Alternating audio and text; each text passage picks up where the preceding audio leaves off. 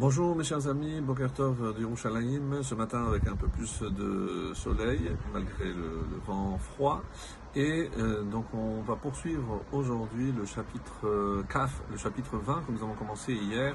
On avait donc bien expliqué que ce chapitre va parler essentiellement du roi, des fonctions du roi, mais le roi Salomon va aussi revenir sur deux de ses thèmes favoris, c'est-à-dire comment il faut tout faire pour s'éloigner des disputes. Et le deuxième thème dont il nous a déjà mis évidemment en garde, c'est la paresse, en sachant que celui qui ne prépare rien ne trouvera rien. Et c'est ce qu'on va voir dans les versets que nous allons étudier aujourd'hui. Alors, on est arrivé donc au verset Gimel, le verset 3 qui dit « Kavod la'ish, Chevette Meriv ».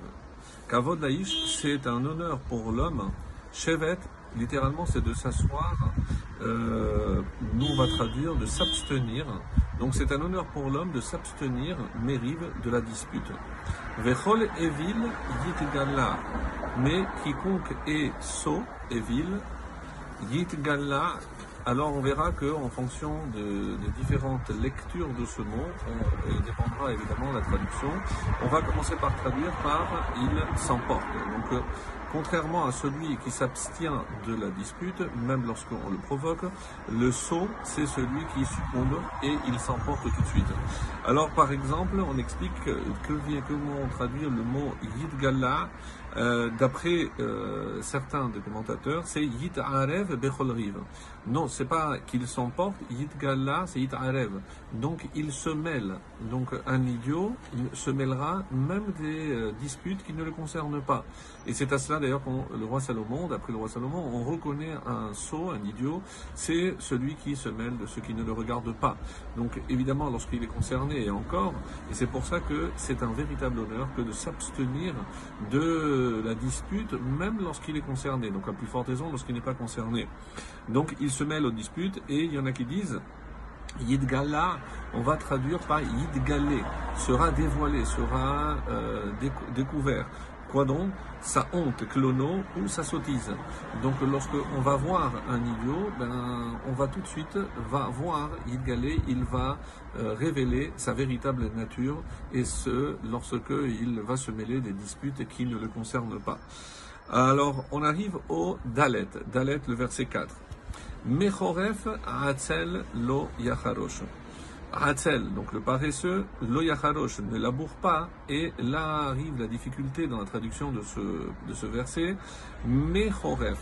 Alors, mais, est-ce que c'est un point de départ depuis l'hiver, donc il ne laboure pas, ou alors, mais comme expliquent certains commentateurs, c'est plutôt à cause de.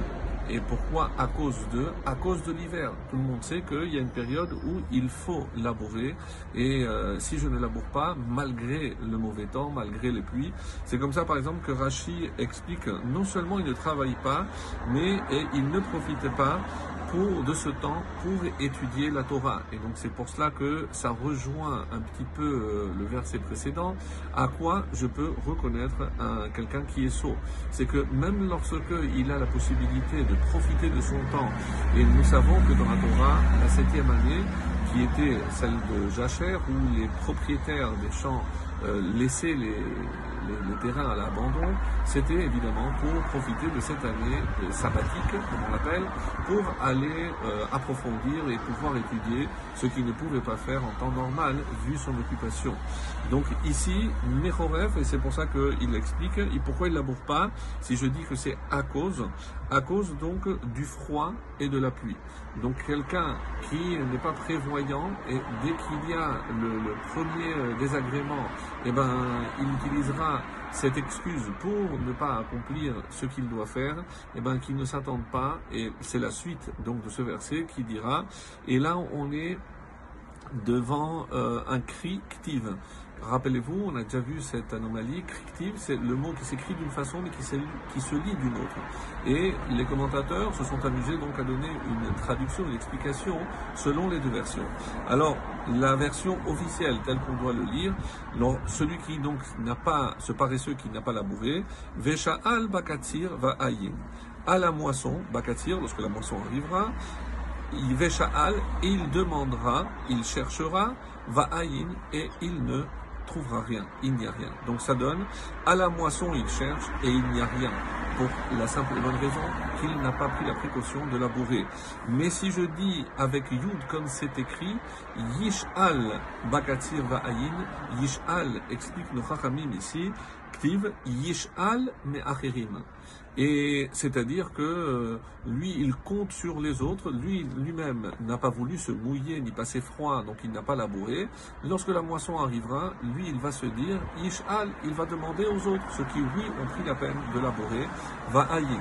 Mais évidemment qu'ils vont l'envoyer faire pète, parce que, comment, nous, on s'est dérangé, toi, on a vu que ton champ était abandonné, tu n'as pas pris la peine de te donner ce mal-là, et aujourd'hui, maintenant, tu viens nous demander, et il ne trouvera rien. Qui ne sème rien, ne récolte rien. Excellente journée.